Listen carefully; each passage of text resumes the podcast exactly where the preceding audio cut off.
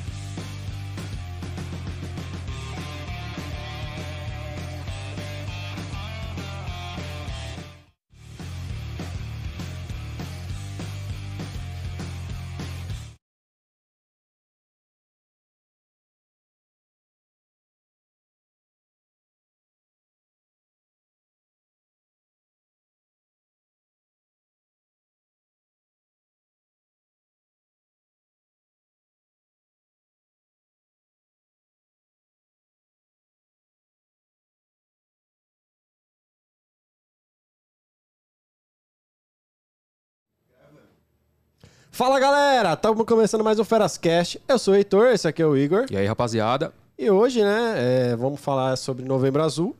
Mas antes, a gente queria deixar um recadinho aí, né, pro, pra tragédia de onde que aconteceu, deixar nossas condolências aí pra família, fãs, amigos da Marília Mendonça. Que seja abençoada a família deles aí. É isso Certo? aí, muito triste, né, cara? Muito Pegou triste a notícia de ontem, né? todo mundo surpresa. E vamos continuar, né? Que a vida é isso aí, vamos continuar. E vamos falar também agora sobre nosso Patrocinador. patrocinador, Isso aí, que é muito importante. Muito importante nosso patrocinador, é o Heisenberg Barbearia. Eles têm duas unidades, no Brooklyn Isso aí. e em Santo André. E você que quer ir lá, né? Dar uma, um tapa aí no. ficar Dá um tapa no visual aí, ó. ali, ó. É, a minha eu tô precisando visitar os caras lá, tá meu? A sua você foi lá essa semana, Ah, né? Foi, né, mano? Eu não fui, vacilei. Tenho que ir lá de novo. TikTok lá. É, eu vi. Xarope, velho. Você tá doido. O Heitor tá todo blogueirinho, é isso aí. Só velho. você escanear o QR Code aqui, você vai ganhar 10% na sua primeira primeiro tapinha ali. Se você quer só um, um corte ou só a barba, é 10%. Agora, se você quiser o combo, que é o combo executivo, Combo executivo, velho. você vai ganhar 30% na sua primeira primeira ida, né? Vamos dizer assim, a sua Visita visita, né? Eu conheci a casa, né? Os caras são bons, viu? Os E são bons. nosso entrevistado, né, o nosso convidado, ele ganha VIP. Então você Isso aí. tá VIP lá, combo, com a Show. mascarinha, tudo. É, antes de ir, assiste o, o Reels do, do Heitor. Você vai entender ali um tá fazendo pouquinho. um TikTok É. E agora, Vê, É. vê- vê se ele tá fazendo bacana ali. Já, se for o caso, já pleiteia. A mesma coisa que o Heitor pleiteou, você pode pleitear também. Já chega junto. Você E- vai entender na hora que você assistir. E pra co- comemorar não, né? Mas pra gente alertar aí a galera do Novembro Azul, estamos aqui com o urologista Rafael Pedroso. Fala aí, doutor, galera. né? Doutor Rafael Bom. Pedro- Pedroso. eu não falei doutor. Pedroso. Seja bem-vindo Importante, aí, né? Rafael. Importante, doutor. Pô, obrigado Tudo por estar bem? aqui. Obrigado vocês pelo convite aí. Vamos... É importante um mês que é dedicado inteiro à, à prevenção do câncer de próstata. É importante a gente alertar a galera aí. Sim. E obrigado aí de vocês abrirem o canal, o convite. Abrir o canal, um urologista falando foda, né? Vai ter várias dessas, pelo visto, já, né, velho? No decorrer da live. Mas obrigado aí pelo convite. Vamos alertar a galera aí. Boa. É isso aí. E, né, a primeira pergunta é sobre como teve a origem, né, de Novembro Azul. Quem, do nada, assim, ah, tem Outubro Rosa fazer Novembro Azul, sei lá. A que foi? origem, na verdade, foi lá atrás. A origem não foi nem no Brasil, foi na Austrália. Ah, legal. É, mas, na verdade, Novembro Azul é uma campanha de conscientização. E a, a importância disso é uma união de dois fatores. Primeiro que o câncer de próstata é uma doença muito prevalente, ou seja, acontece muito na população. Não por ser exatamente uma doença agressiva, mas por ter um número de casos muito elevado. Por exemplo, é o segundo câncer mais comum entre os homens, perde só para os cânceres de pele. É o, segundo, é, é o segundo câncer que mais mata homens no mundo inteiro. Então, a- a gente espera mais ou menos 65 mil casos novos por ano de câncer de próstata aqui no Brasil. É, então, é uma doença muito prevalente. E é uma doença que mata muito, não por ser agressiva, mas pelo número de casos alto, acaba matando uma, Sim. uma boa parte da população. E a outra coisa importante é que se a gente pegar no começo, a gente tem uma chance de cura elevadíssima, beira aí 90, 95%. Ah, Então, nada mais justo do que eu fazer uma campanha de alerta para eu conseguir diagnosticar a doença rápido, tratar rápido e evitar esses, esse número alto de mortes que a gente tem por ser uma doença prevalente. E quando eu vou na, na primeira vez na consulta, como é que é? Você já manda já baixar? Como é? Paga uma- um jantar? Como que é? Pagar o jantar é sacanagem. primeira vez, eu nunca fui. Primeira fui lá na sua consulta. O que que vai Virgão, rolar? virgão, o que vai virgão. rolar? Só pra galera não perder esse medo aí e tal. Vai rolar. Olho no olho. Já chega, já tem uma cervejinha, um petisquinho. Quando é a primeira vez a gente deixa meia luz. Não, brincadeira. Primeiro que é importante a gente, a gente alertar quando que você deve ir. É, o câncer de próstata deve ser rastreado a partir dos 50 anos de idade. Os pacientes que têm é, algum histórico familiar, ou seja, pai, irmãos que tiveram câncer de próstata, ou os pacientes negros, é, esses pacientes, 5 anos antes. Então, eles vão começar aos 45 anos de idade. Se não, a gente só vai começar a rastrear o câncer de próstata a partir dos 50 anos de idade. Então, o que o Igor faz é errado. Você e toda semana tempo. lá, né? É, não, então. E, Todo- e outra, uma vez por ano dá. Não precisa ah, ir, é né? uma, uma vez por ano é suficiente? Não Toda precisa toda semana- semana, não, Igor. Ah, É. cara, mas, tipo, eu gosto, né, cara? Fazer o quê? E normalmente todo urologista trabalha com isso. A gente tem é, é, é, muito frequente no consultório. Então você não precisa ir em vários. Vai só em um. Em um só já Ah, dá. mas aí se for em um só apaixona, né, velho? É foda, mano. A pega, né? É, mas, cara, é interessante você falar assim sobre histórico familiar, né? Porque é, tem toda essa, essa questão do preconceito, a gente faz piada assim, mas putz, a gente sabe que é, é até machismo, né? Tipo, os caras se, Muito. se privam ali, eles não, não vão nem a pau tal. E aí, tipo, tem todo um histórico familiar, mas, por exemplo, meu pai não foi. Meu avô também não. Então pode ser que tenha um caso genético na minha família eu não sei. Né? Talvez estão desenvolvendo É, e a gente é- não sabe. né? É, se você teve um.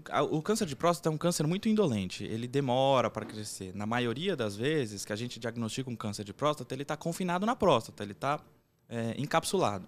Uhum. Mas tem algumas vezes que ele já está em fases mais avançadas. Ah, mas, por exemplo, falando das gerações anteriores, se nunca foi fazer exame e tal, quando descobre a doença, acaba descobrindo em fases mais tardias da né? doença. E aí você vai pegar não exatamente por uma alteração na próstata, mas já por uma metástase, por exemplo. Então, já é um caso um, um pouco mais grave.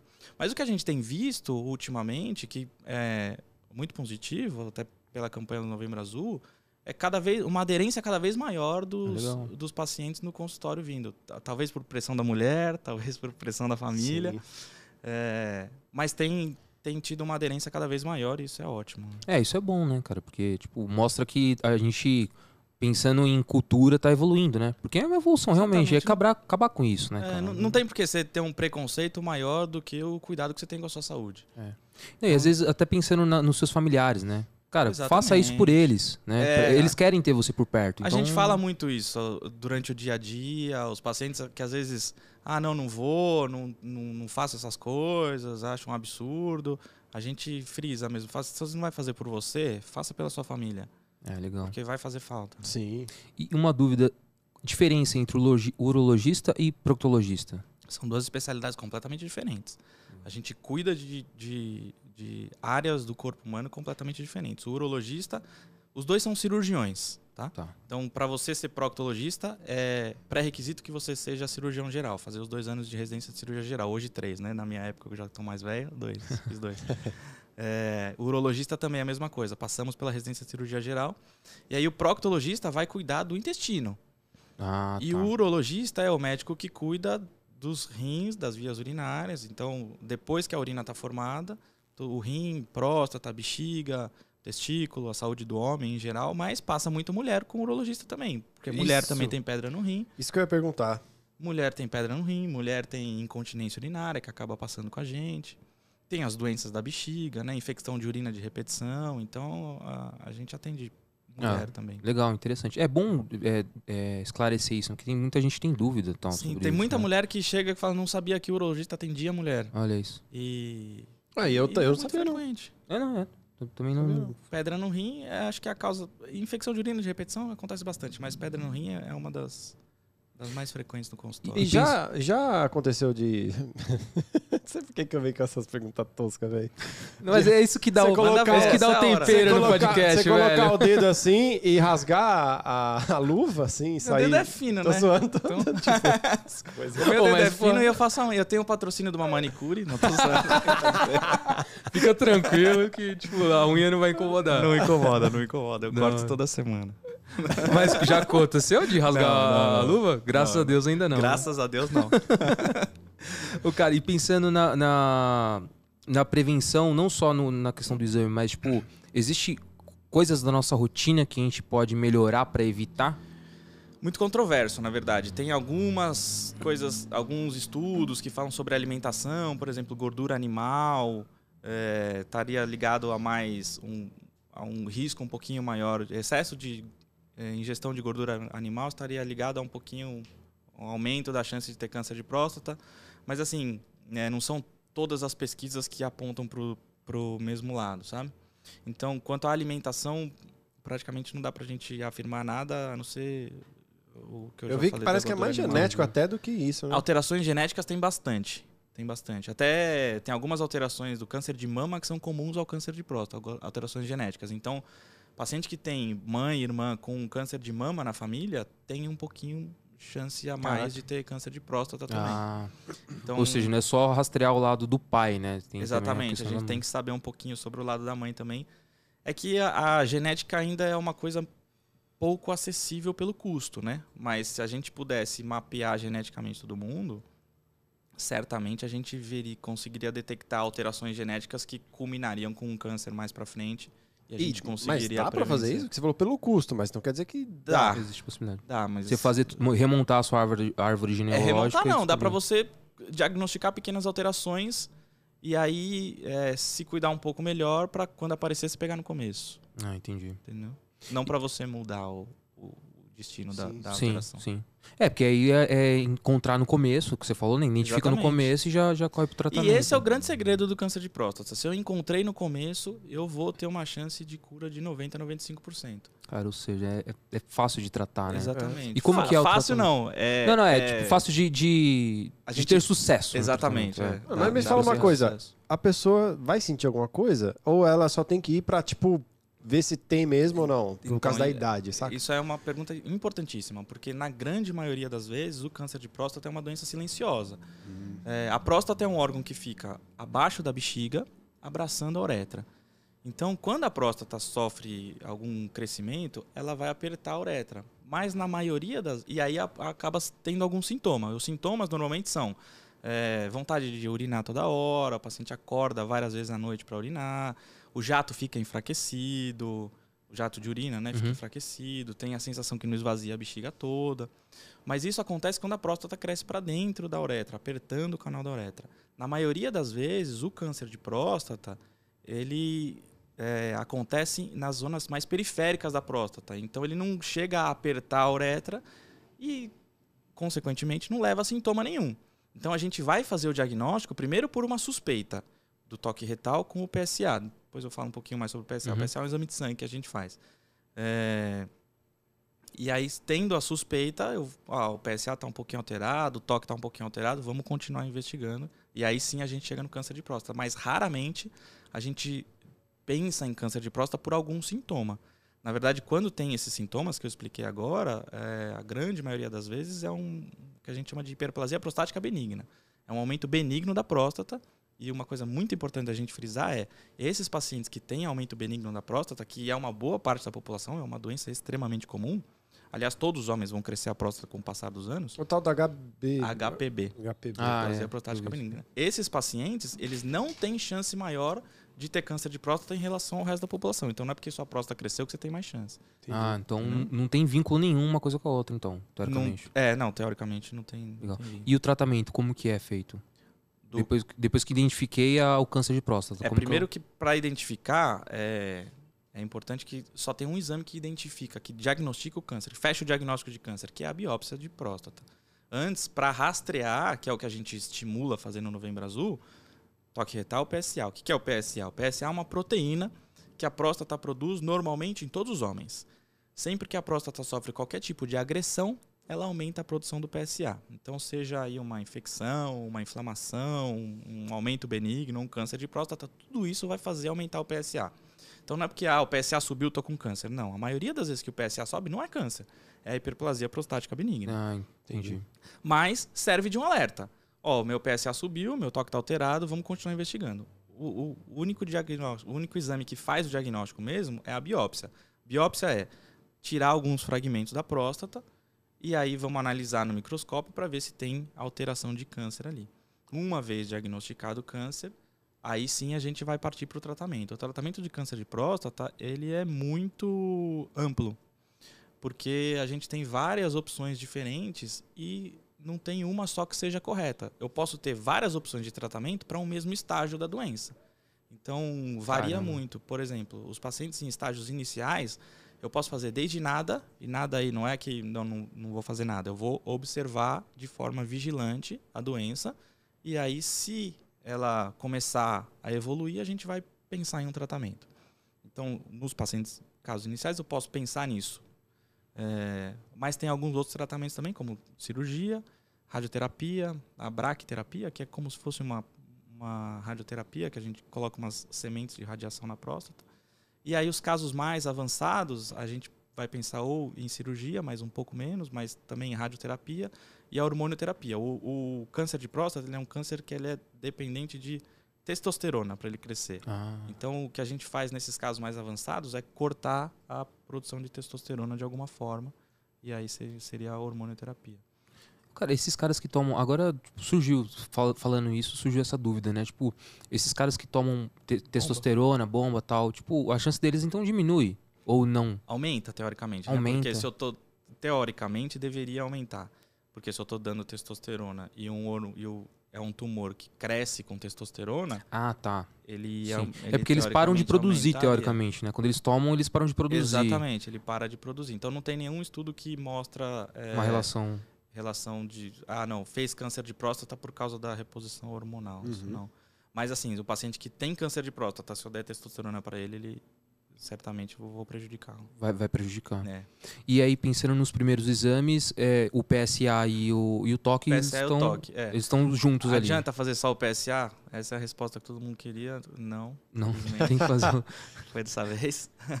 tem que fazer o toque também. A melhor forma da gente rastrear o câncer de próstata é uma associação.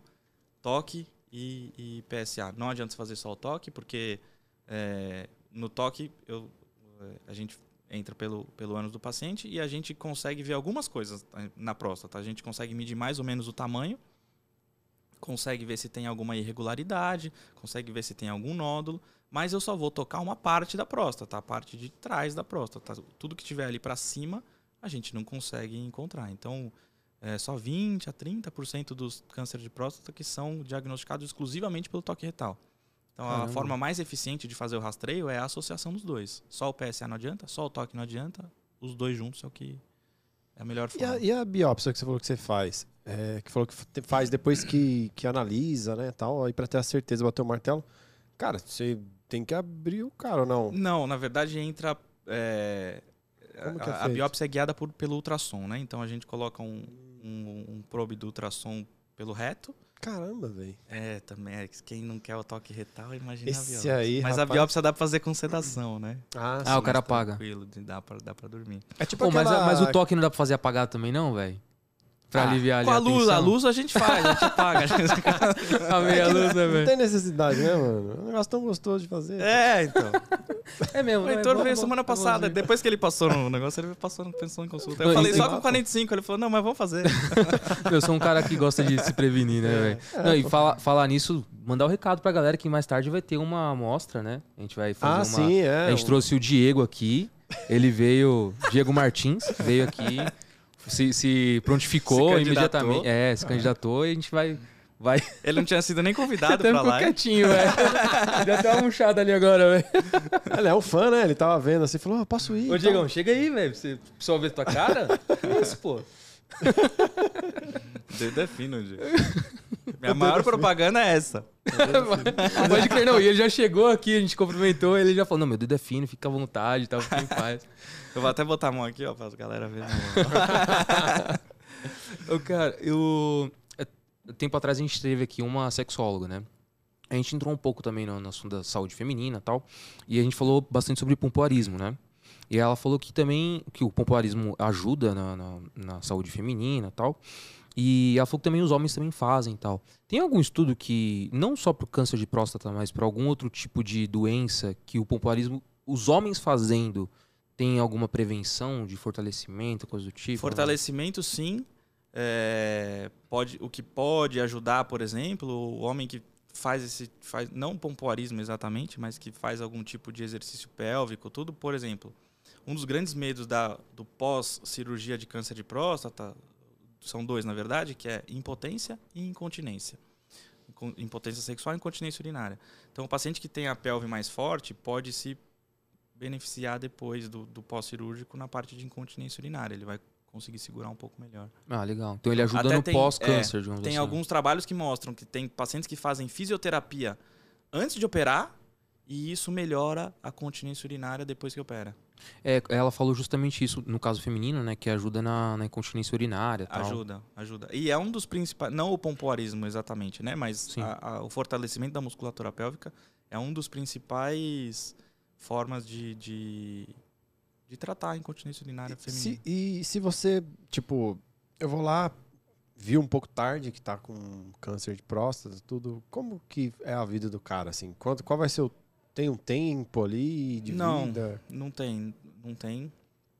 É, Mas verdade, consegue não fazer geral, crescer ou não? Consegue, a gente consegue retardar o avanço da doença de alguma forma. Óbvio que é, em nem todos os pacientes vai ser a mesma coisa. Tem paciente que você vai conseguir retardar mais, tem paciente que você vai conseguir retardar menos. Mas existem medicações e a gente tem avançado bem nisso. Pra você ter uma ideia, até 2008, 2007, o, o que a gente tinha de quimioterapia, de, de hormonioterapia, era um. Hoje é muito mais avançado do que a gente em 2008. E você vê que são 13 anos atrás. Aí você pensar em, em ciência, né, não é tanto tempo assim Sim, é para um avanço tão grande que a gente teve. É, mas dá para dá para você conter um pouquinho o avanço da doença, mas não tem um padrão, né? Putz, mas É, co- então teve, e pa- tiver tarde, meio que já era. Só vai retardar mesmo. É, você vai retardar. Entendi. Ou seja, tem que. Por tem isso que é importante você diagnosticar rápido. Sim. Mas é uma minoria dos casos. O- o- igual eu falei no começo ali do, da gravação. A gente, na maioria das vezes, consegue pegar bem no começo. 80, 85% dos casos, a gente diagnostica no começo. E agora, com a adesão maior do, do Novembro Azul, isso Uhum. pode ser que melhore, né? Falando um pouquinho da, da incontinência urinária, assim, é, pensando em, em também como diagnosticar, quais os sintomas, que, que, que quais são os alertas ali da incontinência urinária. Sem nada a ver com câncer de próstata. Sim, não, não, nada Tá. a ver. Entrando no, Incontinência no- urinária, no- a gente tem duas formas, mais ou menos, de ter incontinência urinária. A primeira é, minha bexiga contrai sozinha e eu acabo perdendo urina. E a segunda é, é, a musculatura que sustenta a bexiga fica um pouquinho mais fraca. Hum. Então tem um exame que a gente faz, que chama avaliação aerodinâmica, que consegue dia- diferenciar entre essas duas causas. Por que é importante diferenciar? Porque esse que a bexiga contrai sozinha, a gente geralmente consegue tratar com remédio e fisioterapia. Se for a musculatura que é um pouquinho mais fraca, cirurgia. A gente põe uma telinha que sustenta a bexiga. E isso é mais, mais comum em mulheres do que em homens. É, e aí sustenta a bexiga, consegue, acaba segurando a urina depois. E aí, nesse caso, né, nessa cirurgia, aí já tem que realmente abrir o paciente. e- Não, é uma cirurgia, é uma cirurgia relativamente tranquila. É, nas mulheres a gente faz, são dois cortinhos de um centímetro mais ou menos, de cada lado aqui que o biquíni esconde, e um que vai por dentro da vagina. E aí a gente passa a tela é, de um lado para o outro. Caraca, é bem, é bem minucioso, né? Tipo, É, o é bem... uma cirurgia bem rápida, na verdade. E o, e o pós também é O tranquilo. pós é um pós-operatório geralmente tranquilo. Lógico que toda cirurgia tem seus riscos. Se for tirar uma pintinha do braço, tem risco. Mas normalmente é um pós-operatório tranquilo. O paciente vai embora no dia seguinte. Super tranquilo a recuperação. Só não pode fazer muito esforço. E né? falando em cirurgia, né? Eu tava vendo assim, eu não lembro que podcast que foi, que a anestesista fica lá o tempo todo, né? Tem que ficar, né? Caraca, não, porque eu, eu achei também, né, quando eu vi, que aplicava e, e vai embora pra outro. Não, Não, Então, normalmente eles aplicam estão tomando um café depois, né? Eles vão matar. Mentira. Faz nada os caras. É, juntos. tipo, aplica e tem que ficar monitorando Tem que pra ficar ver ali se o cara monitorando, vai, porque sei lá. pode ser que a- o paciente consome a anestesia mais rápido, ou mais devagar, ou chumbou muito. Então ele vai. Vai Não, eu achei isso doideira, eu nunca Ele tem imaginei que isso. controlar o nível de consciência do paciente, né? E também a cirurgia pode ter intercorrências, por exemplo, sangrar mais do que estava programado para sangrar, e aí é o anestesista que vai controlando isso também, né? Ah, é ele que controla isso. Controla Doideira, né? toda a não medicação sabia, de fora é o anestesista, o volume de, de líquido que entra, É porque se ele. É o que você falou, se ele colocou, sei lá, vou usar termos manda ver. nada a ver aqui, tipo assim, colocou uma carga mais leve no cara ali. O cara Ele vai acordar começa a antes. acordar antes, né? É, Imagina o acontece, cara acordando acontece. no meio da cirurgia. Deve Não, na minha cabeça foda, era né, assim, ó, o cara pesa tanto é tanto, e já era. É, É Tipo, exatas, né, velho? É vai que nem ser, eu Vai também. ser cinco horas, aí ele dura uma hora e tá de boa. Fica É. dormindo. O cara pesa achei- Eles tão 75 tentando quilos, um tantos, curso. tantos é, tipo, 75 quilos, tantas horas não, de. É. Não, eu, eu, eu- eu- exatas, né? Eu também vou pensar isso, velho. Tipo, Eu achei isso. preto no branco. É, tem um curso no Senac agora de anestesia. Cada, né, velho?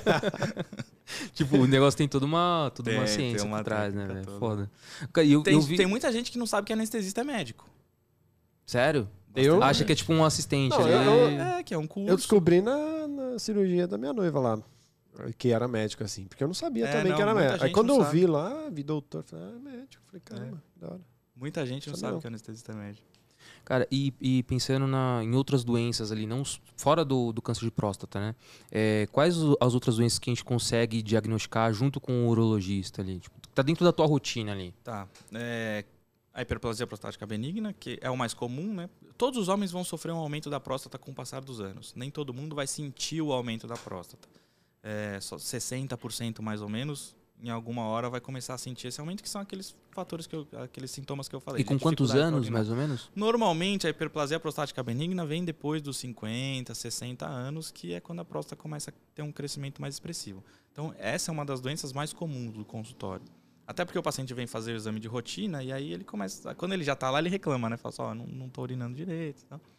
Além disso, tem outra, outra queixa muito comum no nosso consultório: é, é pedra no rim, né? Cálculo renal, que é o Caramba. que a gente mais trata. É o que eu mais gosto de fazer também. Ah, é?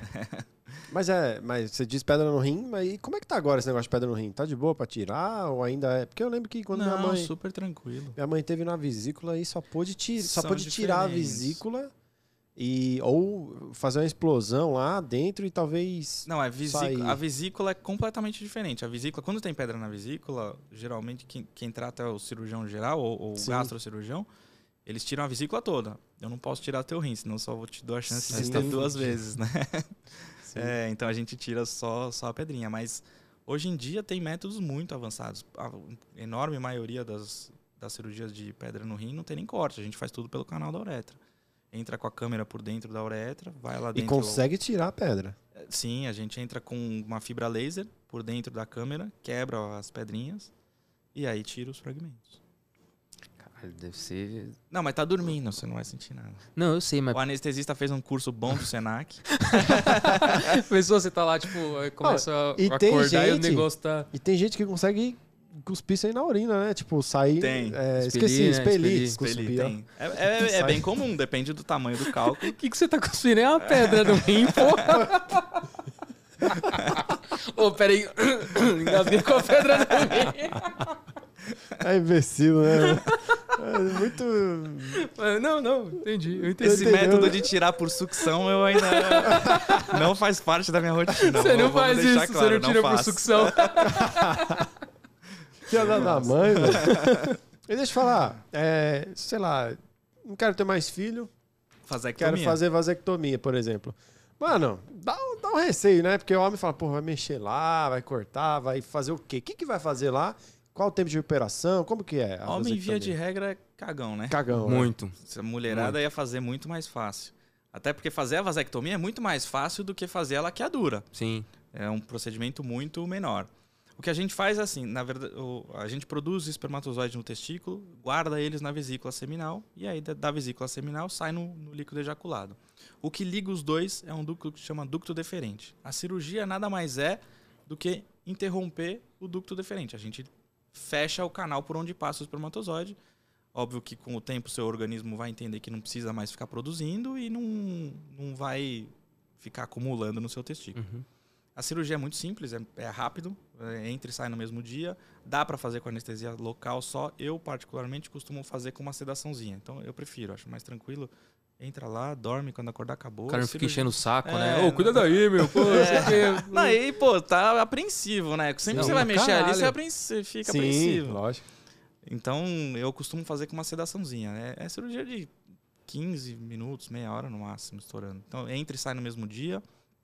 A recuperação, para ser bem franco, assim, é como se você tivesse tomado uma bolada no saco. Putz. Fica dolorido, uns dois, três dias, mas a recuperação é uma recuperação bem rápida. São dois cortinhos na lateral, de um, dois centímetros.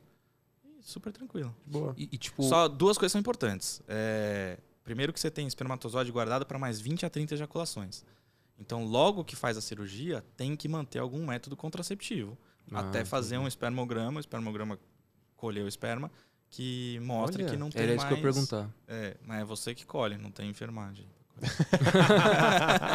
não, posso colocar agulha nisso, não. Nossa senhora. Tem- É, até mostrar que o espermograma não tem mais espermatozoide ali. E tenha também uma chance de meio a 1% de seu organismo ligar de novo sozinho o que a gente, o que a gente cortou, o ducto deferente que a gente cortou. Ou seja, não é 100% de, de certeza. É, não é ali, né? 100%. Mas assim, a gente faz alguns procedimentos dentro da cirurgia para trazer mais para perto do meio do que pro um. Só que isso deixa também a chance de, se um dia eu me arrepender e quiser reverter a cirurgia, Isso que eu ia perguntar. a chance de reverter, da reversão dar certo vai diminuindo. Tem uma cirurgia de reversão de vasectomia. Mas quanto mais tempo passa entre você fazer a vasectomia e fazer e tomar a decisão de Reverter. fazer a reversão, a chance da reversão dar certo lá na frente vai diminuindo. Ah, Ou quanto seja, mais pensa em tempo- reverter. Quanto mais, é, você, o ah, fiz a organismo vasectomia vai- hoje, não quero vai- fazer a reversão daqui 20 anos. A chance da reversão dar certo vai diminuir. Por o causa você do falou- organismo. É, o organismo para de produzir, né? Foi o que você falou, ele vai é. entender um momento que vai parar de produzir e aí já era. É, né? seu organismo para. Já fez espermograma, mano? Não, acho que eu nunca fiz. Não Nunca lembro. fez? Ah, não, fiz sim. Não, se você Pô, tivesse feito, você, você vai lembrar, não é possível. Mano, Não, é muito fiz, constrangedor, fiz, fiz, velho. fiz. Muito constrangedor. O seu tinha filminho e tudo ou não? Não, o meu foi. foi... Não teve, não? Só Demilos, igual Celular, do celular. Diegão? É, Demilos. Até, Só até- Demilos. Demilos, velho. Meteu uma dessa, velho. Meu Deus do céu, velho. Tipo, onde você foi, velho? No Zé da Esquina, caralho. Não, eu fui, quando eu fui, cara, eu lembro que eu fui, aí eu fiquei. Eu Não, o meu, um foi, pouco, o né? meu foi X vídeos mesmo, mano. Ah, não, eu fui, eu fiquei um Ó, pouco eu- lá esperando, tá ligado? Eu fiquei lá esperando assim, falei, pô, mas também, né? Mulher já entrar, sair, já acabei, né? Tipo, É. Mentira. Na hora que você entregou o potinho pra mulher, ela falou, já? Caramba. Ela falou assim: ó, tem um urologista bom aqui que trata de ejaculação precoce, se você quiser. Mano, eu fiquei esperando assim, falei, ah, mano, eu não sei qual é que é, eu vou esperar um pouco. Aí esperei, ligado, fui vendo o que que tinha. Aí depois passou uns minutinhos, eu falei, ah, vou começar agora, né? Aí comecei. Aí, porra, eu tive que ir lá falar, ô, traz mais um pote aí que tu achando. Ah, falou, falou o gado, né, velho? Boizão. Tô zoando. Ô, mas é mal constrangedor, mano. É Você fica mó assim, tipo, tá, tá, toma aí. Não, e o duro é que parece que todo mundo ali sabe que você vai fazer o exame, né? É, é. É, e onde eu fui não era só disso, né? Onde eu fui É, era é, de então. sangue, um monte de coisa, mano. Mas daí acho que é, também a atendente é fogo. Né? Fala, O espermograma, Heitor, tá, a sala tá pronta. Tá limpinha a sala, já higienizamos, já pro senhor, vai lá. Mano, é O último se empolgou um pouco, você vê alguma coisa na cortina, não estranha, não. Limpou na cortina, né? que merda. Mano, eu vi que você também é- faz cirurgia robótica, né? Como que é isso aí? Isso aí é exatamente esses dois pontinhos, essa parada que é a robótica ou não? É não, outra- não, aí a, vasectomia não dá pra fazer por cirurgia robótica. É- Ah, isso que eu ia perguntar. É, é diferente. que- Não, não, aquele, que é? aquele da, que você falou da mulher, da, da Não, não, esse também não. Não, também tem nada a ver. Também não. Cirurgia robótica normalmente a gente usa para câncer de próstata, câncer de rim, alguma. Quando tem um estreitamento da via de saída do rim ali. Também Mas cirurgia dá pra- robótica nada mais, das- É uma nada mais cirurgia é... laparoscópica, uma cirurgia por vídeo. Hum, É, Você controla o negócio, não só bota tem- a mão, é isso? Isso que é robótica ou não? Exatamente. Tem um robô que a gente acopla no paciente e aí o cirurgião tá sentado num console do lado e ele, ele manipula o console e o robô imita exatamente o, o movimento dele dentro do paciente. É uma cirurgia laparoscópica. Todos os benefícios são iguais às cirurgias laparoscópicas, que são as cirurgias por vídeo. As vantagens da robótica sobre a laparoscopia é que a ergonomia, né? O cirurgião está sentado, não está em pé do lado do paciente. A, a outra coisa muito importante é que ele tem uma visão 3D. O médico que está operando está vendo em 3D, então ele tem um. é, parece que ele está operando de dentro da barriga do paciente. Caramba. Ele está vendo com 8 a 10 vezes de aumento, então para você preservar um- uma veia, preservar um nervo, tudo aumenta a chance. É, E é uma cirurgia de recuperação mais rápida do que as cirurgias convencionais, né? Outra coisa que, é, que ajuda muito também é que a, as cirurgias de vídeo normais, as pinças são retas, né? Uhum. E a, a robótica, a pinça tem um punho. Então eu consigo, tudo que eu fizer no, na, na minha mão, a pinça vai reproduzir exatamente igual dentro do paciente. Porra, então ajuda, né? Caraca. Outra coisa é que, por exemplo, para eu dar um ponto, a minha mão só vai até aqui. E para eu fazer a robótica, eu posso vir até aqui, travar e continuar fazendo o resto do movimento. Caralho, né? da hora. Então ajuda Bacana bastante. pra caramba, velho. E, tipo, e o equipamento pra isso? É caro e tal? Você tem que ir em algum lugar que tem o equipamento? Sim, são hospitais específicos que têm o equipamento. Aqui é, eu trabalho a maior parte do tempo no Oswaldo Cruz. Então, no Oswaldo Cruz tem, no Sírio tem, no Einstein tem, ah, no 9 de Julho, Samaritano, Paulistana, BP, Ah, tem o HC bastante- tem, tem bastante bastante. opção, tá, tá então. tendo- tá ficando cada vez mais acessível, na verdade. Antes o custo da. A, a grande desvantagem da robótica é o custo. Hum. Mas isso tem diminuído cada vez mais, tá ficando cada vez mais acessível. Pô, e você deve ser bom no videogame, né? Eu, treinei a vida inteira Você pra isso. acredita que eu ia perguntar isso? Fosse uma, as suas noites de, Não de joga FIFA, comigo, você vai perder. Oi, o filhão ganhou. É o seu filho que ganhou um. meu sobrinho, Sobrinho? meu sobrinho. Sobrinho meu ganhou um Play, Play 5, velho. Isso é Top, Nem imaginava, curtiu. Só que ele joga Naruto, meu. Não sei jogar Putz, esse ah, negócio. Eu tomo meus tiros, eu não sei, das porradas, não sei nem de onde veio. Se É, eu jogar ta- futebol comigo, não, aí vai perder, mas Não, Naruto ele, eu dá, não sei. ele dá um chapéuzinho lá, pá, faz um gol no- na, na curva, tá vendo? É a prática, ele, né? leva o so- ele leva o sobrinho lá pro hospital. Fala, vamos jogar esse aqui É, agora. joga esse aqui, ó. Ganha de mim aqui agora, ali, ó. Eu pego um paciente, você pega o outro, Tá vai. ganhando, é. Você é doido, rapaz. Eu ia falar sem nada, pô, no boneco. O outro já fala. É, e aí a gente é competitivo, né? Então, pô, não deixa ele ganhar todo. Quando joga futebol, pô, a gente, quando vai jogar videogame assim, eu vou controlando o placar. O problema é que no Naruto eu não consigo controlar o placar. Isso me enfurece. Foda, né, velho? E, cara, e raspagem da próstata? Eu li um pouquinho sobre, assim. o- explica pra gente A em que raspagem. momento acontece. A raspagem, pra, primeiro, para que serve, né? Isso. É para hiperplasia prostática benigna. Então, quando que a gente pensa em operar uma hiperplasia prostática benigna? Tem alguma, na grande maioria das vezes, a gente consegue tratar com remédio. Ah, os remédios basicamente diminuem um pouquinho o volume da próstata e ah, afrouxam, ah, relaxam o canal da urina.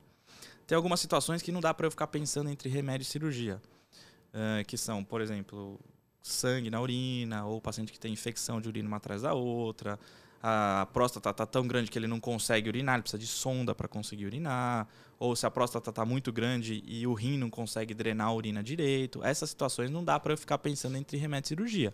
Eu tenho que operar e aí a, a, a raspagem é uma das opções. E tem duas que são muito subjetivas.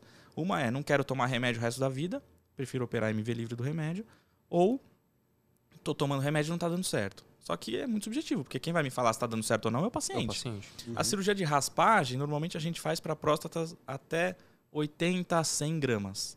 Uma próstata normal tem 20 a 30 gramas. Caramba. Então, se ela crescer aí até três vezes o volume normal dela, que ela vai apertar o canal da urina, a gente consegue fazer a raspagem. O que, que é a raspagem que a gente fala? O termo técnico é ressecção transuretral de próstata. A gente vai entrar com uma câmera por dentro do canal da uretra e eu vou raspar a próstata por dentro e deixar aquele miolo ali que envolve a uretra, que abraça a uretra, oco.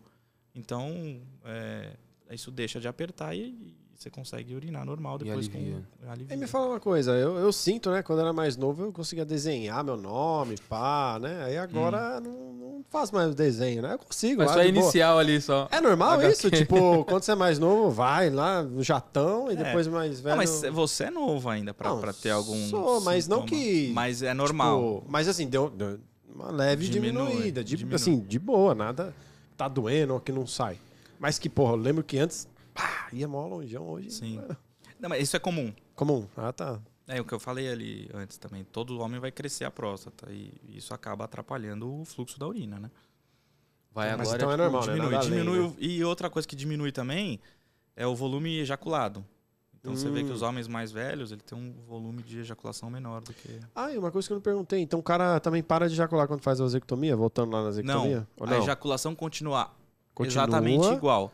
Só que se você pegar o líquido ejaculado Não. e for olhar num, num microscópio, Entendi. não vai ter espermatozoide. Entendi, entendi. Então, Então, o prazer do cara é o mesmo, tudo é o o pra- mesmo. É, isso é uma cirurgia vasectomia. Não mexe com potência, não mexe com a ejaculação. Pode ser que a ejaculação fique um pouco mais rala, Sim. eh, fique um pouquinho mais transparente, mas é, continua ejaculando normal. O Ah, mingau essa é uma dá, aquela, pergunta o também mingau dá aquela afinada, né? É. O mingau não fica mais grosso. Depende também, se você ficar mais tempo sem ter relação, sem ejacular, vai, Vai engrossar o vai mingau. engrossar um pouquinho. Ô, cara, e Fala o que falando. você quer perguntar. Não, não. Você falou, tem uma pergunta. Eu achei que era o que eu já tinha ouvido. Tem uma que eu já ouvi que, que perguntaram se muda o gosto. Eu falei, pô, sinceramente, eu não sei. Não, pior que eu nem, eh, nem veio. Né? Ah, tá aí uma, uma, uma enquete que você pode fazer para as esposas dos pacientes. tá Abacaxi. ligado? não, esposas não. É, é É, parceiros não, ou parceiros, parceiras. é, pra né? todos os parceiros sexuais, É, É, parceiros, Parceiros desculpa, ou né? parceiras. É. Ô, Cara, e, e andar de bike prejudica de alguma forma a próstata? Isso é um, tem um Não, o que de pode tabu, né? acontecer é mudar o exame do PSA. Ah, Porque a- o banco da, da bicicleta ali, ou, ou de moto, é, bate direto na próstata, né? Então, se você andar de moto e for colher um exame de PSA, pode alterar um pouquinho o exame. Ah, mas você fala só, tipo, na, mas não naquele de causar, momento. Exatamente, mas Ah, não de tá. causar algum. Um trauma não. permanente não. Não, não, isso não. É mito, né? É, não, isso é mito. E auto, autoexame? Como, o que é e como Calma, faz? são duas coisas, coisas diferentes. Ah, Autoexame vamos. de próstata não existe. Não, não, autoexame eu nem sei o que é, só vi lá autoexame. É, tem o Tem o autoexame autoexame do, do testículo. testículo, né? é. Ah, tá. Porque, assim, o câncer de testículo normalmente aparece como um, um aumento do, Câncer do órgão. de testículo. Tem câncer de Caralho, testículo também. Um aumento indolor do órgão. Então, surge um nódulo no testículo e aquilo vai aumentando gradativamente. Normalmente não dói, ainda mais nas fases iniciais. Então, como que a gente diagnostica? Palpando. Então, se você perceber, por isso, e a gente estimula, aí é, você conversa com uma população completamente diferente, porque o câncer de testículo normalmente aparece em, em homens mais novos, né? Dos 20 aos 40 anos. Então, é- é uma população que normalmente que não está acostumada, é que tem, que tem que ficar de olho. Não é tão comum quanto o câncer de próstata, mas Vale o Opa, alerta. Assim né? como a mulherada faz o, a- é, o autoexame das mamas, vale, faz, quando for tomar banho, tá, tá sozinho, tá, faz o exame. Só, só palpar, ver se tem alguma coisa diferente do que você tá acostumado. Cara, e, e é engraçado você falar isso, porque t- voltando um pouco na, na sexóloga também, ela, Hum. ela comentou um pouco sobre cânceres no, no pênis por falta de higiene. Tipo, ela falou que tem lugar no, no Brasil que os caras têm, tipo, um baita preconceito e lá, tipo, tem uma Tem higiene. muito. Não, que fala assim, cara, que bizarro, o cara não... não não lava o negócio, É, velho. mano, Tipo, mano, cara, é teu, É. bicho. Pega aí, mano. Tem muito. Não, e os mais antigos é, é até bem machista, assim, porque só lavava se a esposa lavasse. Eu pe- já vi louco. alguns casos assim no consultório, principalmente da população socioeconomicamente mais desfavorecida e tal. É, que só, não, se a mulher não tá lavando direito. Vai, pô, mas é seu, caramba. A mulher, A mulher não tá é. lavando direito. Cara, é criança, caras botam a caralho. culpa na mulher. Eu falo, É um absurdo, meu. lava direito essa merda. O cara fala assim, porra, vou Cara. comer o rabo dela, velho. Não tá lavando o bagulho direito. Porra, bicho é um animal, né, velho? Lava antes de comer, né? O cara, e. Que e bosta. passa- pensando em, tipo. Mas o câncer de próstata é muito ligado à higiene. Tanto que a- a- os locais do Brasil que mais tem são os locais mais pobres, infelizmente. Caramba. E pensando em, em manchas, assim, tipo, é sinal do quê? Tipo, mancha na, na, na glande, assim, ou alguma... Varia muito. As lesões genitais, em geral, a gente depende muito da característica da lesão para conseguir dar o diagnóstico. Então chega bastante pergunta no Instagram. Todo dia chega, ah, eu tô com uma mancha, tô com uma, uma bolinha. O que, que pode ser? Pô, pode ser um monte de coisa. Então, desde as doenças sexualmente transmissíveis até, por exemplo, vitiligo, vai, que não tem nada a ver com isso, que vai, vai causar uma, uma mancha no pênis. É, então, a, a característica da lesão é muito importante para a gente fazer o diagnóstico. Por exemplo, o cancro mole dá uma, uma lesão desse jeito, o sífilis dá uma característica desse jeito, o vitiligo dá uma lesão de outra forma. Então, olhar é muito importante. Ou seja, tem que, tem que ir Tem lá que em... ir lá, não e- tem jeito. É, posso mandar que que é. foto? Não, não pode, não adianta mandar foto. Posso mandar foto? Manda, manda. Manda. Ah, cara, é Manda, foda, né, velho? Se tem um celular que Vídeo- tem foto, é esse, cara. Puta merda, Pô, hein, tem um cara, negocinho aqui. infelizmente. Ainda mais se for amigo, né? Da amiga. Pô, vem aqui, mano. Tem um negocinho que vem aí pra mim que é, mano. Aí o cara dá aquela turbinada, né? Fala assim, vou mandar um bagulho mais decente, né? Pra dar uma moral. Aí você fala, porra, mano, qual as tem. fotos que o cara tá me mandando aqui, velho? É foda, Eu mano. odeio dizer isso, difícil, mas a maioria das mulheres não tem tanta foto de quanto eu tenho no meu celular. velho. Caralho, velho. Aí é foda, velho. O Cara, você tem mais perguntas? Vamos pro chat? Tem Como que chat, é. Tem Faz as chat, né? perguntas aí. Vamos fazendo as perguntas aí. Deixa eu ver aqui. Não, e eu tá vi um. Eu tava vendo um, um vídeo do cara lá que, que tem uma mão zoada lá por causa que a esposa atirou nele. Algum baragulho assim. Ele faz é, escola. Como é que é? Militar, policial, escola policial, uma coisa assim, velho. Eu não lembro o nome. Um barbudão. Que, que dá aula de tiro e tal, né? E ele falou que tem um cara. Eu lembro, assistindo lá o vídeo dele. Tem um cara que deixava o revólver no meio da. Ah, já vi essas Já vi isso aí? também. Deixava o revólver no meio da, da, da perna assim? Não, mas nem foi tiro, não. Falou que deixava lá e nisso ia apertando, ia apertando e foi ver, não. Teve, zo- zoou lá e não conseguiu mais ter filho. Alguma parada assim. Eu Ah, não lembro é exatamente o estranho, que é, Deve foi. ter acontecido outra, alguma outra coisa a mais aí. É, eu não sei exatamente o que foi, mas ele falou que andava com a. Eu não lembro se foi na me- no meio ou se foi, tipo, dentro assim e ficar lá pressionando. Eu não sei muito bem o que foi. Eu não lembro, velho. Mas eu lembro que eu assisti. falei, É, "Caralho, tá foda, estranho, né, tá mano? estranho história. É, eu não sei o que foi. Se foi alguma lesão ou se pô, deixou de ter filho, mas também contar metade, né? Coisa merda, né? ah, eu, que eu achei que eu lembrava, velho. cabeça Mas a agora, criança que ele é. adotou é bonitinha, então tá tudo certo. É, faz parte. Cara, vamos, vamos para as perguntas aqui. Pergunta do Diego Martins. Qual é o maior perrengue que o doutor já passou na hora de fazer um exame de toque? Ah, pai, os que apaixonam, certeza. Não brincadeira. Confiança zero, o cara passa. Né? Não, é da hora que você já chega não com tem, bom humor, o cara é. já vai ficando íntimo, né? Não, hora. Mas eu acho que isso é importante, na verdade. Lógico. Óbvio que se você extrapolar, você perde a confiança, porque afinal de contas é uma um relação médico-paciente e você tá ali pra pesquisar uma coisa séria.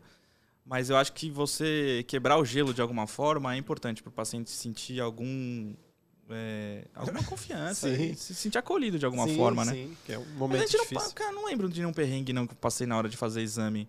É, Fedozão, alguma coisa não, assim. talvez. Ah, tá de Ah, o que né? acontece é que já aconteceu, sei lá, de ter uma ereção, mas É mesmo? E é normal? Caralho. Não, não é normal. Não? Não, Não. Vamos deixar bem claro não, que não, não, sei, é normal. porque Não é tô normal, né? perguntando, né? sei lá, às É, vezes não, de alguma forma acaba só- estimulando e aí o cara tem ereção, é foda. É, isso, isso pode acontecer. Entendi. Não, Nossos do ofício. é, É até o cara normal. saber, né, velho? Se o cara Não, começar a ter, o cara é- fala, para aí, para aí que deu ruim aqui, velho. Não, mas pra fazer toque retal, não. Nun- Nunca tive. Não. Até porque você tá, tá pensando. Não, mas a ereção não é né? você não, tá? É o paciente. Ah, é? Ah, então. ah, é, não, então, então não, então não. Você não, então é normal, então. Besta. Cara, outra aqui da, da Cris Pérola. É, boa tarde, doutor. É, tem autoexame pra homem. Essa aqui você já respondeu. É, que não, é autoexame vale na- só pro testículo. testículo. Cleo Oliveira, quando se tem pessoas na família que já foi diagnosticado com câncer na próstata, é importante fazer os exames preventivos a partir de qual idade?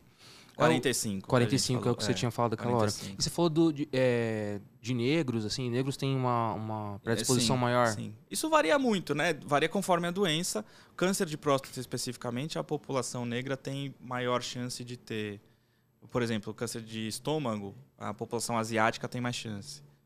Então, Caramba, não sabia disso. Conforme- então, dependendo do tipo de, de câncer, De câncer, algumas sim. etnias têm uma exatamente. predisposição maior. Sim. Uma aqui da Edna de Paula. O que pode desenvolver o câncer de próstata? É, eu sei que respondeu aquela hora também, né? É, É- são vários fatores, Vários na fatores. verdade. É que eu acho que as perguntas é vêm- bastante- As, é, as perguntas às vão chegando antes, né? antes da gente chegando antes, a gente foi conversar. falando, né? é. É, Gabriela Oliveira, quais são os sintomas do câncer de próstata? Também, de novo. De rara- novo, né? Raramente o câncer de próstata dá sintoma. Quando acontece, infelizmente, uma boa parte desses já tem algum, algum sinal de, de extravasamento da doença, né? Quando que, o cân- quando que qualquer câncer vai dar... O que, que é um câncer, na verdade? É uma proliferação desordenada de células. Isso em, em qualquer lugar do Ah. corpo. Ele vai... é, Isso é um as suas células, em, em qualquer lugar do seu corpo, elas estão programadas para nascer, ter uma função e morrer e ser substituída. Só que tem a- o câncer é uma que fica se crescendo desordenadamente e vai criando. Bugou lá e. tá- Exatamente. Isso é um câncer. Caraca. É, e na próstata não é diferente. Então, qualquer câncer, normalmente, quando para dar algum sintoma, é porque ele está apertando alguma estrutura fora do órgão, né? Caramba. Ou a- as metástases, né? Que, por exemplo, Mesta- a- Metástase é quando já toma o. Quando já tem algum um outro órgão à distância, por exemplo. O câncer de próstata pode dar metástase em osso. É, então, as células cancerígenas saem dali, caem na corrente sanguínea e, e se instalam em algum outro órgão. E quando Osso, vai por exemplo. corrente sanguínea, vai. É, e aí é que, o que corpo inteiro, espalha a doença. Do- ó, o osso, por exemplo, dá, dói, né? Então, o paciente tem dor óssea é- e é uma dor de difícil controle. É, porque é, é tipo, puta, doer no osso, deve ser. É, uma dor pra bem. Caramba, né? E tem alguns que confunde? Porque, sei lá, eu vi alguma coisa de lombar, né? Que, tá, que você fez um vídeo. Tem. Que falou, putz, tem uma dor lombar. Pode ser isso ou aquilo? Tipo, tem uma que Sim. confunde? Tem bastante. Pedra no rim é o que mais confunde com dor lombar, né? É que as características da dor são muito é, Semelhante a essa? semelhantes, não, mas assim, é, a- por exemplo, pedra no rim vai doer a lombar normalmente dói de um lado só, a dor que é uma dor que irradia para o testículo ou para a virilha ou para os grandes lábios, né, na mulher. É uma dor que normalmente vem acompanhada de náusea, vontade de vomitar, pode ter ardência para urinar, pode ter sangue na urina. E a dor nas costas, por exemplo, por hérnia de disco, é uma dor completamente diferente. É uma dor que vai te incomodar mais quando levanta e senta, ou quando faz algum tipo de esforço, com relacionado a alguma movimentação específica. A dor de, de, de pedra no rim, não. Independente da posição, vai doer igual. Então, a característica da dor é importante para a gente chegar mais ou menos no diagnóstico. Falar, ó, isso daí pode ser pedra no rim ou não. Isso daí é só uma dor do, da coluna. E me fala uma coisa, você vai no médico? Que eu acho que eu não iria, dia. não, viu? se eu fosse médico, não sei se eu iria. Gente, ah, mas é, conhecendo é, tanto, tanto. É, tanto médico. Então, é, não, e conhecendo tanto o, o, Tipo, putz, eu sei que dá pau pra caramba, assim. Eu sei que tem uma série de, de problemas que pode dar. Eu, cara, eu ia todo dia, velho. É, mas eu já vou toda semana, velho. Não, mas você não precisava. eu, digo médico, eu digo médico em geral, assim, sei lá. Sei. É, não, é, médico tem o hábito de se relacionar. O círculo de amizades São geralmente médicos. é muito médico. Só que a gente tem o péssimo hábito também de é, ser mais negligente com a própria saúde. Casa então, de Ferreiro, espeto de pau. Exatamente. Ah, eu imagino. Putz, é, tô com dor de garganta. É um negócio mais simples. É, assim, não, mas se eu souber, eu vou. É, é. eu vou. Até eu brinco com minha mãe às vezes. Ah, filho, o que, que é essa manchinha? Eu falei, mãe, você tem pinto ou pedra? Se a resposta for negativa, eu não sei o que, que é. Ela me xinga, a gente ri, tá tudo bem. Cara, vamos aqui é outra da, da Gabriela. Por que ainda há tanto preconceito e medo da realização do toque retal? É, é porque Difícil, é o machismo, né? né? Que vem é. sendo carregado há séculos aí e, e por, por conscientização da população, gente, isso tem ficado cada vez menor. É, mas é uma coisa que a gente carrega há muito tempo já, né? Sim. Machismo. É machismo. Bundão, a gente é bundão. É. é. O homem é, é naturalmente mais é, é, um pouco dos dois, né? Tipo, é, é, o machismo e também porque a gente é, tem o homem medo. tem mais né? medo de operar, mas e, e, tem o machismo também. É, e tudo que vai mexer em coisa que é meio resguardada ali, pelo menos para alguns homens. Mas né? a mulher é muito assim, mais. Né? A mulher é, muito mais, mais resolvida com isso, né? nisso. Né? Ah, tô com um problema, vou no médico. Tanto que tem muitos que vêm porque a mulher marcou. O que, que, que aconteceu? A minha mulher marcou, vim. E aí tem umas que vão para fiscalizar. Porra. Se ele não falar, eu falo. Fala tudo, hein? É isso aí, é isso aí, tá certo, pô. Cuidado. Segura a mão dele na hora do Tem que cuidar, é. pô. O cara não se cuida, a mulher cuida do cara, pô. É. Tá o certo. cara vai lá e quebra a mão apertando a mão dela. Tão tenso que tá, né, velho? Se for a dela, tudo bem. O meu é um instrumento de trabalho. É, outra do Diego aqui. Não dá para deixar a anestesia, a anestesista junto na hora do exame de toque? tipo, a anestesista já, Olha, já dá não, aquela, não dá, não dá, não dá, dá aquela desligada no cara, né? É, uma da Cleo Oliveira aqui. As mulheres é, as mulheres é aconselhável ir ao médico ao menos uma vez ao ano para exames ginecológicos e para os homens. Há essa necessidade de ter uma rotina também, independente da idade? Também. Só que a gente vai pesquisar coisas diferentes. Sim. Até porque as doenças, não vou pesquisar câncer de próstata num paciente de 20 anos. Então eu vou pensar em, em outras coisas na, na, saúde geral do paciente. Um paciente de 25 anos, vem, eu vou pensar, pesquisar as doenças sexualmente transmissíveis, pesquisar o colesterol, vou pesquisar a glicemia, diabetes, ver os testículos. Paciente mais velho, não, vou pensar em câncer de próstata. Então você vai é, avaliar coisas diferentes, mas é, é, promoção da saúde em geral, né? Vale para as mulheres, vale para os homens também. uma, uma curiosidade minha aqui, leigão aqui. E por que que não? não acontece, tipo, antes dos, dessa idade? Do Pode próstata. acontecer, não é que não, não acontece. Ah, sim, mas é menos. Mas chance menor, Pode né? acontecer, mas é muito mais raro. O problema é que normalmente quando acontece em pacientes muito jovens, é, o tumor é mais agressivo. Entendi. Porque deve ser já evoluído, né? Deve ser alguma é, parada já fora do. do é, é, é, porque é, existem tipos de tumores, né? Existem tipos diferentes de câncer. E os que acontecem na, na população mais jovem, geralmente são os, os tipos mais agressivos. Para próstata, né? Entendi. Tem uma aqui da, da Edna de Paulo, outra da Edna aqui. Já ouvi falar de casos que homem fez vasectomia e a esposa engravidou. É, o porquê isso acontece? Se nasceu com a cara do vizinho, já tem um. É, então, isso daí é uma coisa importante de se pesquisar. Mas é o que você, você respondeu aquela hora. É, né, existe do... uma chance de, de ligar sozinho. Eu vi um caso na minha vida só, eu era residente de cirurgia geral ainda. O cara tinha três filhos e engravidou do quarto. Caramba. Então. Foda, é raro, tá... mas pode acontecer do organismo ligar sozinho. Outra coisa que pode acontecer é, ele ter dois canais. Hum. E, aí é, na vasectomia a gente cortar um só, por exemplo. Puta, tem essa também. Pode acontecer. Raríssimo, raríssimo, mas pode acontecer. Porra, Mas cara. na hora de, de fazer a cirurgia não é dá, um- pra, não dá pra perceber Dá, isso? dá. Você você nota. Você nota. Normalmente a gente pesquisa, mas é raro, não pode passar batido. Pode passar batido. Às vezes você tá tão bitolado sempre em um, um, às vezes É, nem, exatamente. nem vê, né? Uma, per- uma outra pergunta aqui. Roupas muito apertadas causa câncer da próstata? Não, não. Não, né? Mas pode te causar dor crônica no testículo, por exemplo. Sim. O sertanejo já. É, normalmente.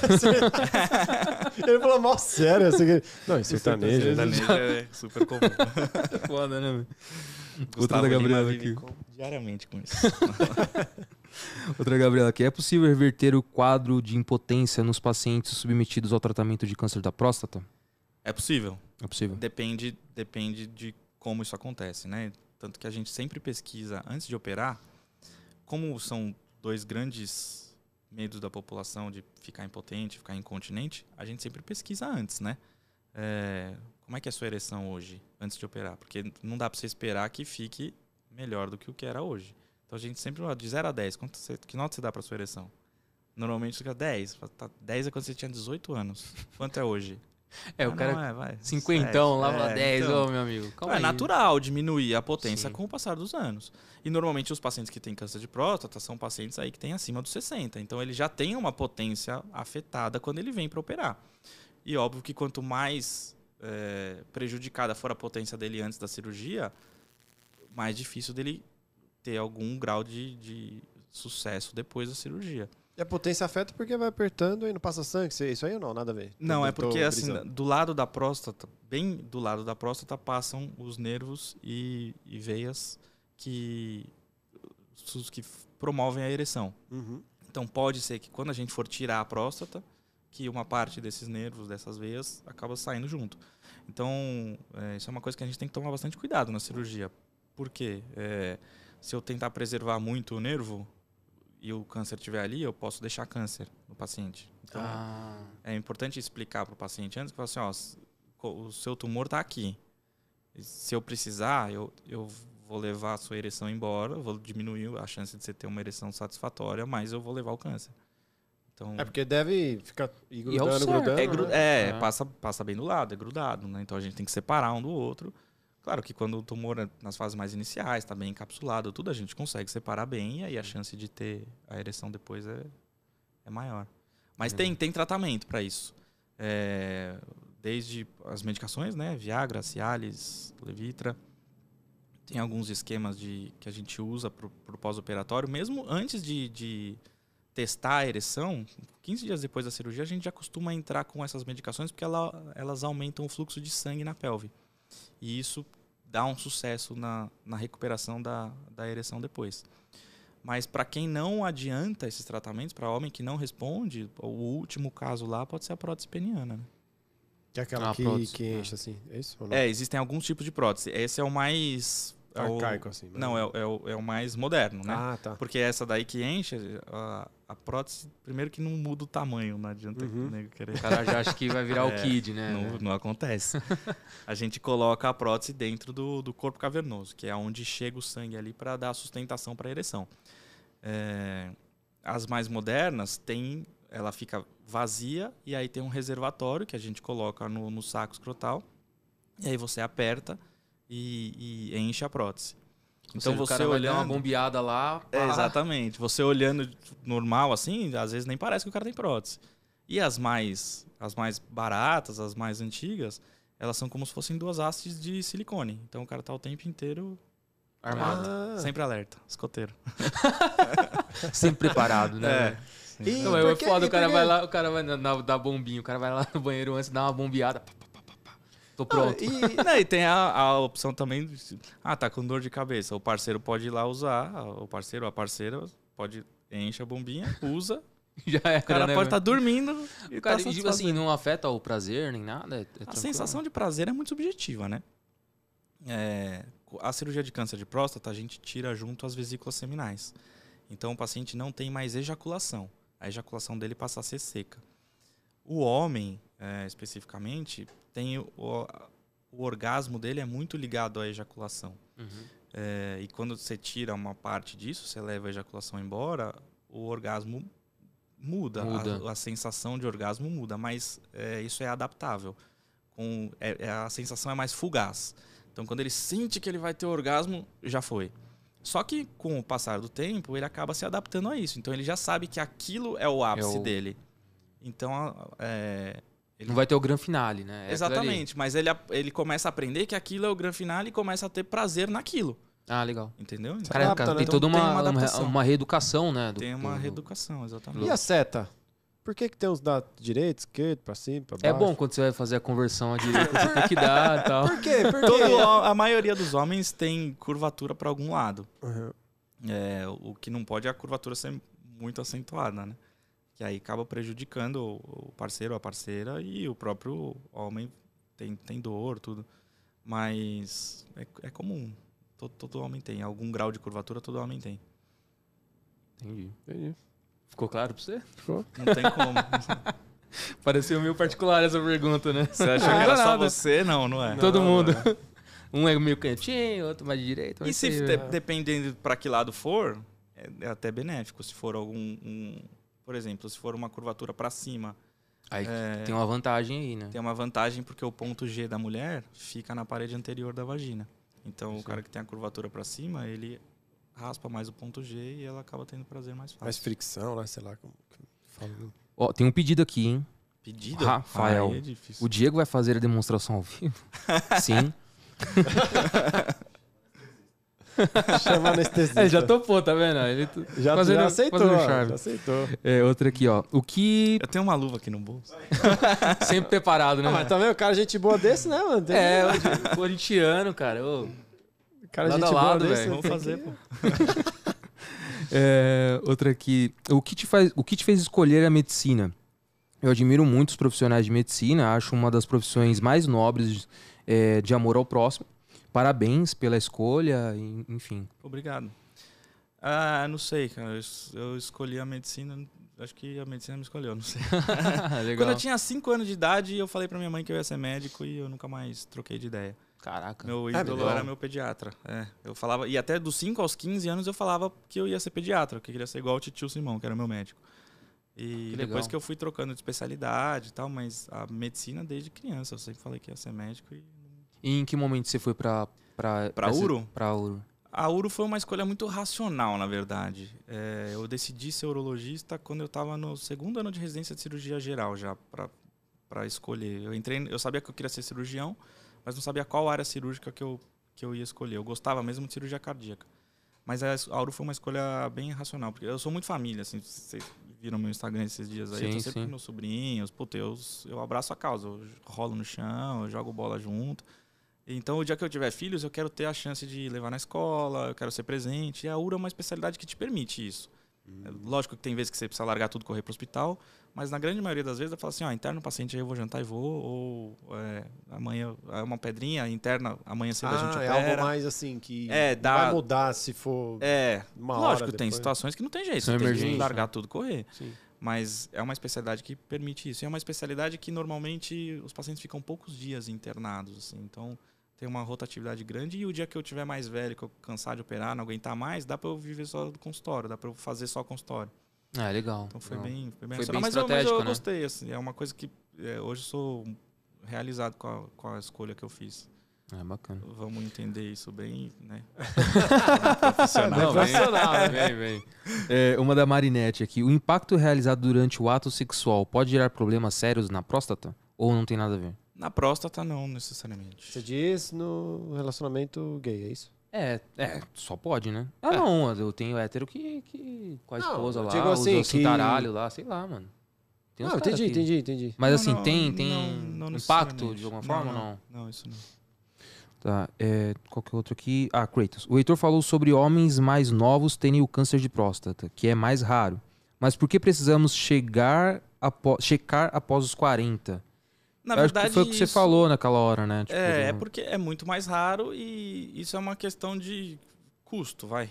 Se for a grosso modo falar, é porque assim, vale a pena eu pesquisar na população inteira para achar para quantos quantos eu vou ter que pesquisar para achar um câncer de próstata entre uns pacientes de 20 anos para poder tratar e salvar uma vida.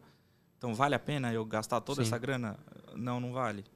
Entendi. É mais uma opção estratégica porque você sabe que Exatamente. a, a probabilidade é baixa demais. É, eu vou gastar isso em, em procurando doenças que dão nos jovens. Sim, sim. É, porque você fica focado muito novo no, no câncer de próstata e às vezes você tá com outro problema e não tá mapeando, né? Exatamente. E não tem que é mais nenhum- frequente na sua idade, né? Sim, E sim. não inventaram nenhuma outra maneira de saber o câncer de próstata, cara. Todo nada, mundo quer saber, nada, né? No- tipo, nada. Não existe nem num país lá, da- não sei onde, lá inventar, nada. Então, na Suécia, não brincadeira, não tem.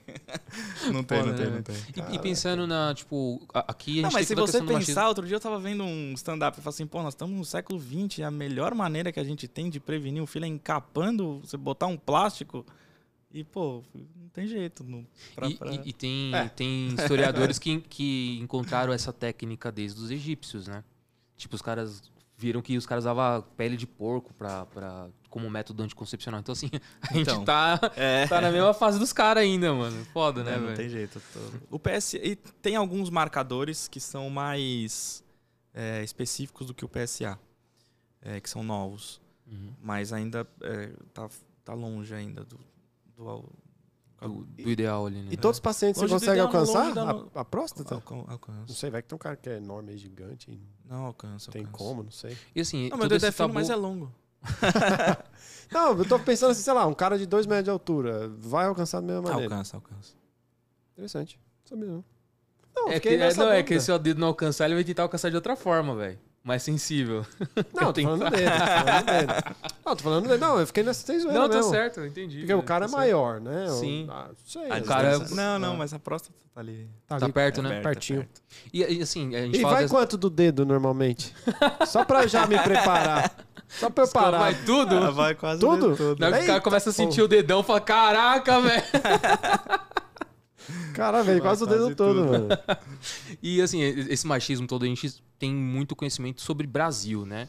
E isso em outros lugares do mundo já é mais desenvolvido, em outros países? Você tem essa noção? Tem, esse Tem, dado? tem, tem alguns países que sim são mais desenvolvidos, é, mas eu acho que isso é uma coisa meio do ser humano, né?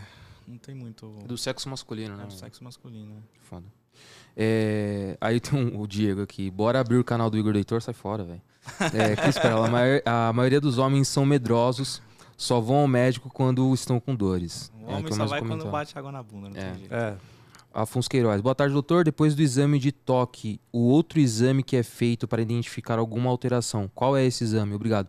É o- PSA, é o- que é um exame de sangue. Isso. E, o, e a. E a biópsia quando a Biópsia, gente suspeitar. né, Hoje em dia, Biópsia no final, né? Quando a biópsia só no final, é, é. o o que a gente tem hoje em dia é a ressonância. Tem uma ressonância específica para próstata, que a gente chama de ressonância multiparamétrica de próstata. Para que, que serve a ressonância?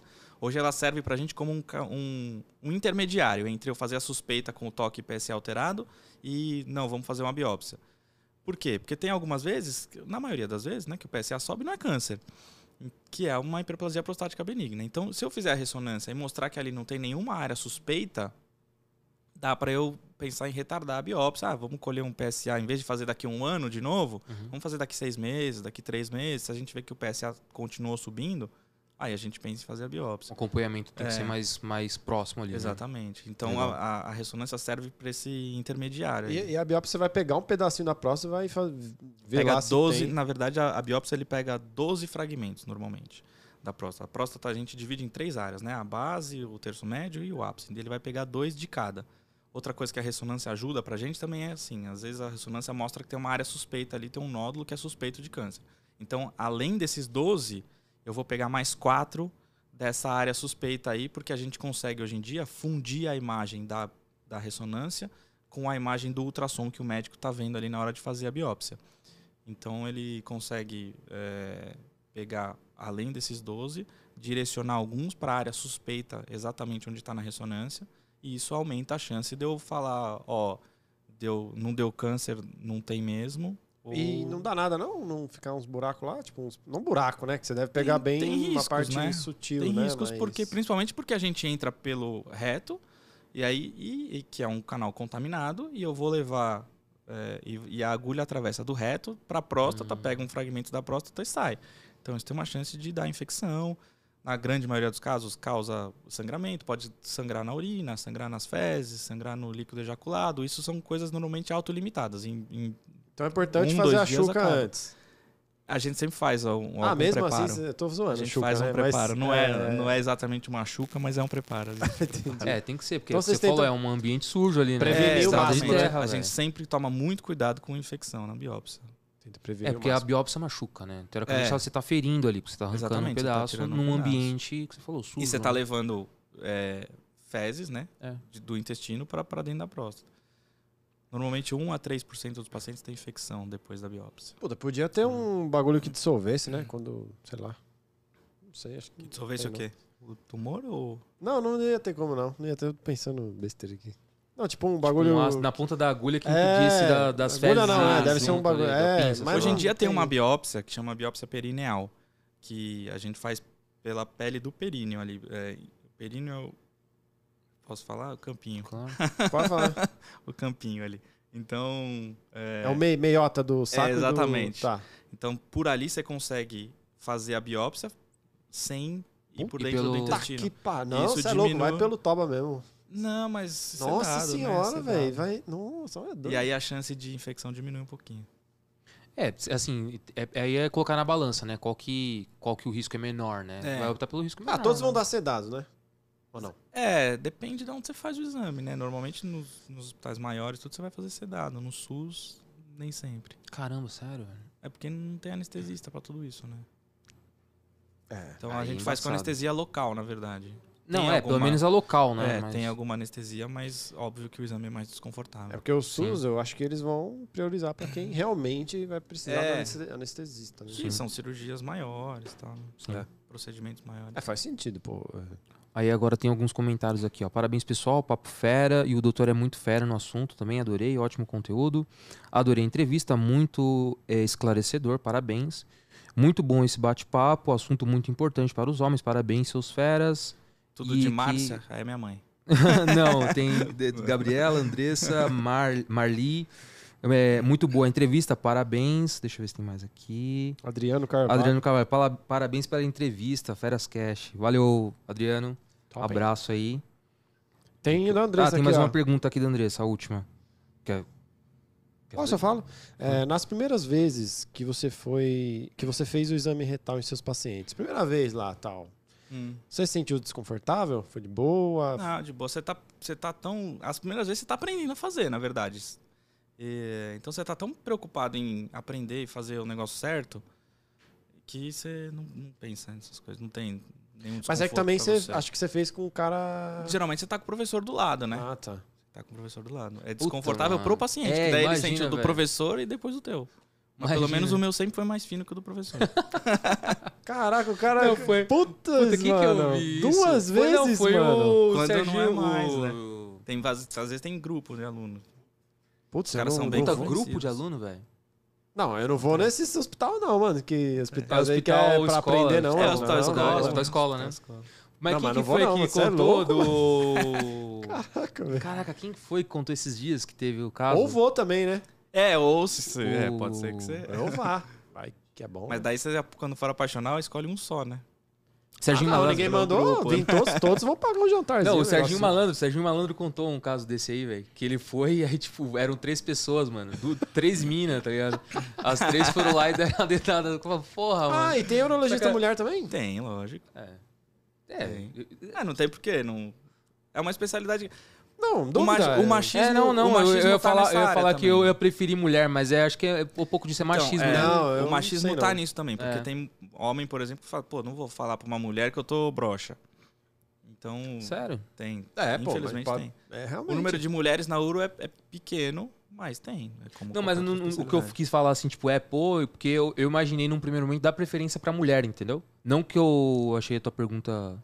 É só ah, tipo, não, no sentido não, de, tipo assim, sei, é, mano. pô, acho, acho, que... é mais confortável É. com o homem, né, mano? É. O homem é difícil de se abrir, né?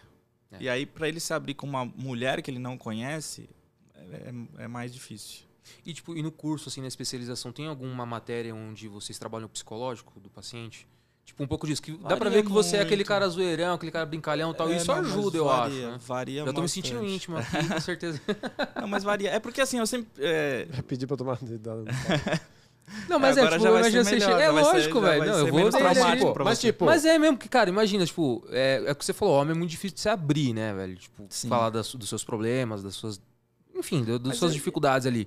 Aí, tipo, quando chega o médico, aquele médico friozão, assim, tipo, vai, ah, dá um as calças, vira é, aí. então, muito aí- sério assim. É, então. Vira aí. Por isso que eu tô falando, tipo, tem algum preparo no, no não, curso? então, não tem, mas eu acho que varia muito é, do professor que tá ali te ensinando na hora, né? Uhum. Por exemplo, eu, eu sempre fui muito ligado a essas coisas. A gente, eu brinco, tudo, mas eu sempre estudei a parte, além da medicina, eu gosto de estudar a medicina da alma, eh, as Ah, partes legal. extrafísica tal. Eu, eu, eu curto. Então, eu, eu tento dar um, uma atenção pro meu paciente que vai al- além do, do físico. Pô, eu quero que ele se sinta acolhido quando ele estiver na consulta. Até Legal. para eu ter mais informações para eu poder tratar ele adequadamente. Porque às vezes tem, pô, tem coisa que é só se você conversar com a pessoa, você vai resolver. Às vezes, quando. Agora eu não estou mais trabalhando no SUS, mas é, quando eu atendia no SUS, pô, tem paciente que espera dois anos para uma consulta. Pô, se você atendeu o cara com um sorriso no rosto, você fez Custa o dia dele. É. E, pô, ajuda. Então eu acho que varia muito de quem tá te ensinando na hora. Se, se você dá essa atenção e você passa para quem tá aprendendo com você isso, é, o aluno vai acabar se ligando nisso também. Mas é tem, tem muito professor que não. Que Não se apega a esse lado humano, é, né? e, e acaba indo. né? Eu acho Mas eu acho que é importante, muito importante. velho. É, também É, porque importante. é isso, tipo, já é um, é um negócio. É, tem alguma coisa. Não, Delicado só de ali trocar de ideia com você no, no WhatsApp ali, no Insta, pô, já deu pra perceber que já era bem tranquilo, assim. Não ficava. né, Mano, de boa, gente É, comum, sabe? Não era tipo, né, eu- pá, Mas sabe? ele, não, ele é. é elite ali, né? Não, é de da boa, hora. foi de boa. e, e, e você tá da com quantos hora. anos? 39. Tá chegando, hein? Tá. Ah, mas você vai, mas vai você mesmo.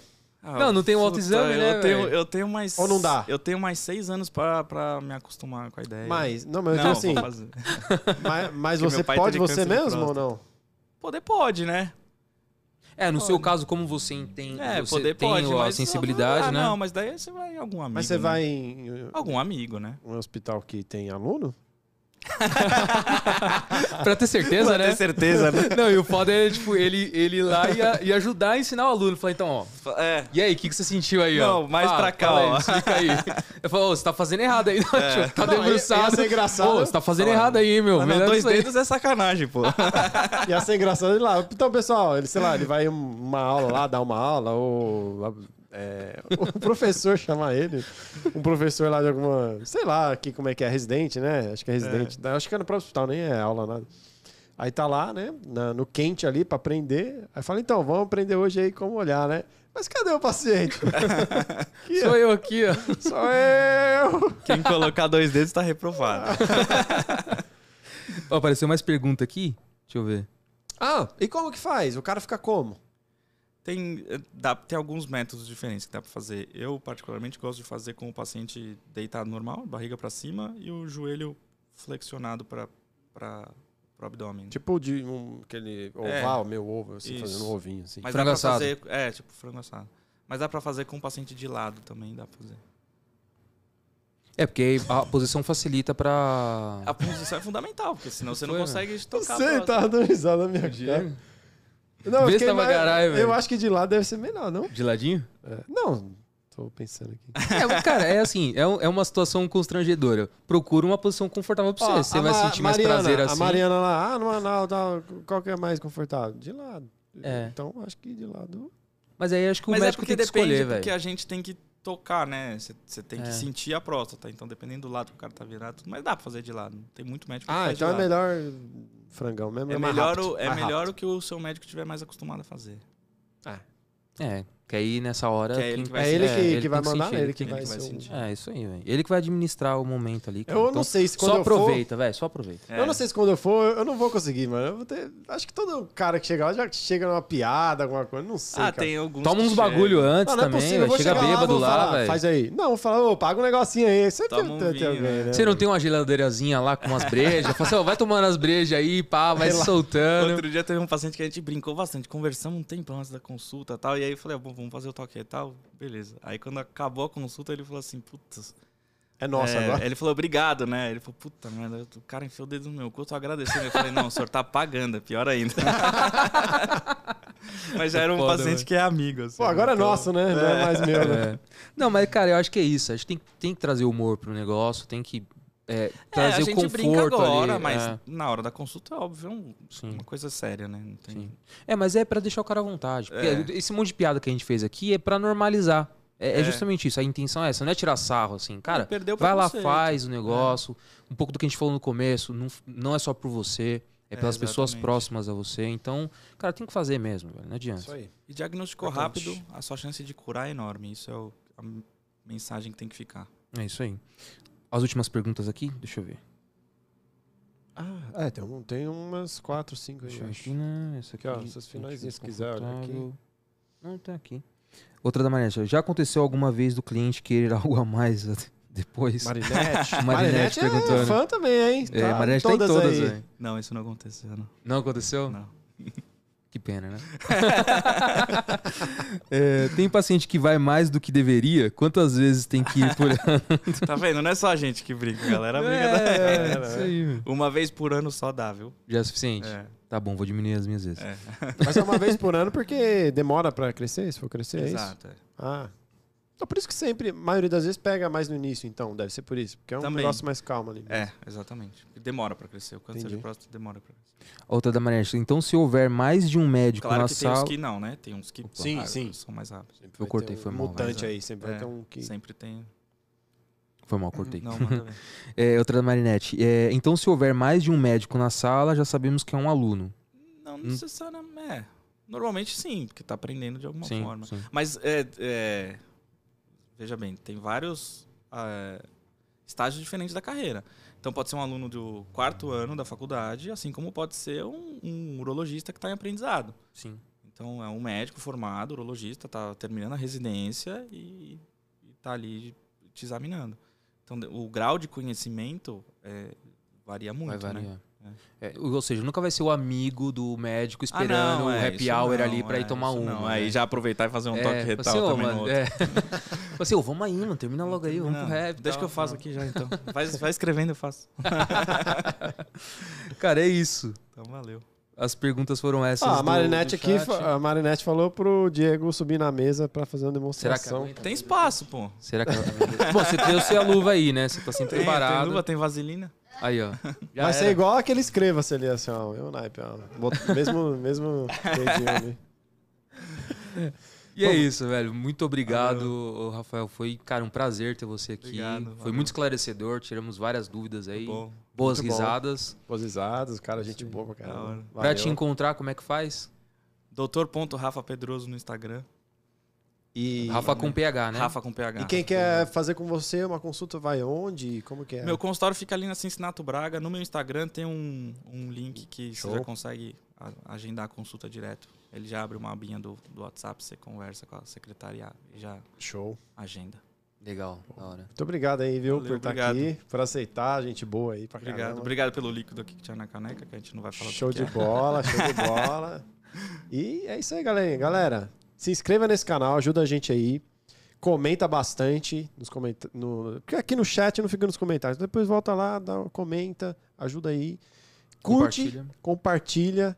Porque isso é informação muito importante, tem Não, muita e informação importante. hoje, né? Tem que compartilhar mesmo. Então compartilha bastante e curte. Não deixa só o dedinho aí, só dá um cliquinho aí rapidinho, pô. Custa nada. E ajuda a gente pra caramba. O vídeo vai elevar aí bastante, vai pra né, distribuir bastante pra Sim, galera. sim. Então, não deixe de se inscrever, compartilha, curte, vê também os- as playlists lá, tem bastante coisa interessante. E vocês são fera demais, hein? Valeu. Salve. Valeu.